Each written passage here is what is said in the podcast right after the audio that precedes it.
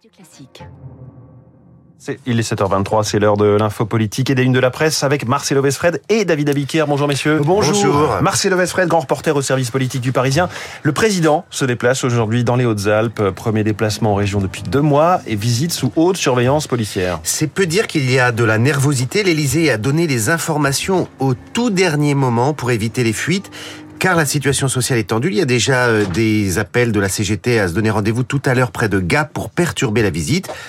Officiellement, Emmanuel Macron vient annoncer le très attendu plan eau pour lutter contre la sécheresse. Le déplacement, c'est un déplacement qui est lourd de symboles parce que ce sera l'occasion pour le chef de l'État de montrer qu'il n'est pas dans un bunker, qu'il ne recule pas devant ceux qu'il a appelés les factieux. Il veut surtout montrer un retour, un possible début de retour à la normale. L'idée, c'est de tourner la page, de parler de planification écologique et dans les prochaines semaines, de réforme de la justice, d'avenir des armées, etc. Pas de bain de foule hein, au programme, a priori aujourd'hui, trop risqué. Rappelons-le, hein, c'est pour des questions de sécurité que la visite du roi Charles avait été annulée. Il s'agissait de ne pas offrir une tribune à ceux qui ont fait le choix de la contestation violente, quasi insurrectionnelle. Vous dites insurrectionnelle Oui, car une partie de cette colère euh, et de la colère dans la rue n'a plus rien à voir avec l'âge légal. Une minorité brillante attaque maintenant la personne du président, ou les institutions, ou la police, la cinquième république. Il y a un empilement, une confusion de slogans en ce moment. Le chef de l'État, lui, il est face à un dilemme. Soit il évite d'aller au contact car le pays est éruptif, soit à l'inverse, il considère qu'il faut aller au contact des Français parce que précisément le pays est éruptif. C'est comme cela, par le grand débat, que le chef de l'État était sorti par le haut de la crise des Gilets jaunes. Alors est-ce que la même recette fonctionnera? En tout cas, les deux têtes de l'exécutif semblent avoir fait ce pari puisque demain c'est Elisabeth Borne qui hum. quittera Matignon pour se rendre dans une école de la Nièvre, sous-entendu, il n'y a pas que les retraites dans la vie politique. L'info politique de Marcelo Vesfred. Merci Marcelo. Les titres de la presse avec vous, David Abiker, à la une, le plan haut sous pression. Après Sainte-Soline, le plan haut sous pression, c'est la une de l'opinion. Il est présenté par le président aujourd'hui.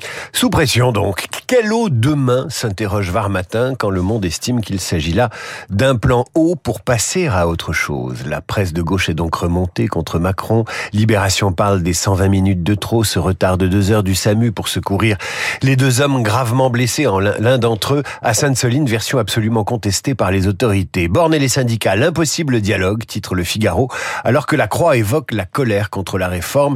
Elle gronde aussi dans les petites villes. L'obésité infantile en une du Parisien aujourd'hui en France et le cri d'alarme d'Elon Musk face à l'intelligence artificielle en une des échos. Et curieusement, le cri d'alarme de Michel Onfray contre Elon Musk en couverture du Figaro Magazine. Merci David Que de cris d'alarme dans la presse. Vous revenez à 8h30 pour la revue de presse complète de Radio Classique. Bonjour Renaud Blanc. Bonjour François. Vous nous accompagnez pour la suite de cette matinale avec quel menu ce matin? Alors dans notre studio à 7h40, notre consoeur d'LCI, Laurence Saïm, spécialiste, vous le savez, des États-Unis, l'avenir de Donald Trump avec Laurence.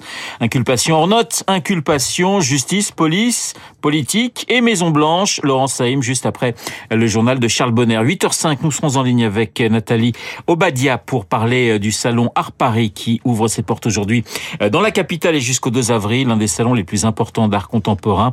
Nathalie Obadia, galeriste et, professeure d'analyse du marché de l'art contemporain à Sciences Po Paris. Culture toujours, à 8h15, Guillaume Durand recevra euh, Mathieu Laine, essayiste, éditorialiste, auteur de La Compagnie des Voyants aux éditions Grasset.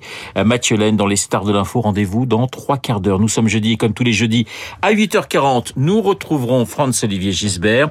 Franz pour commenter euh, toute l'actualité Esprit Libre avec Monsieur Fogg, juste après la revue de presse de David. Mais tout de suite, la météo.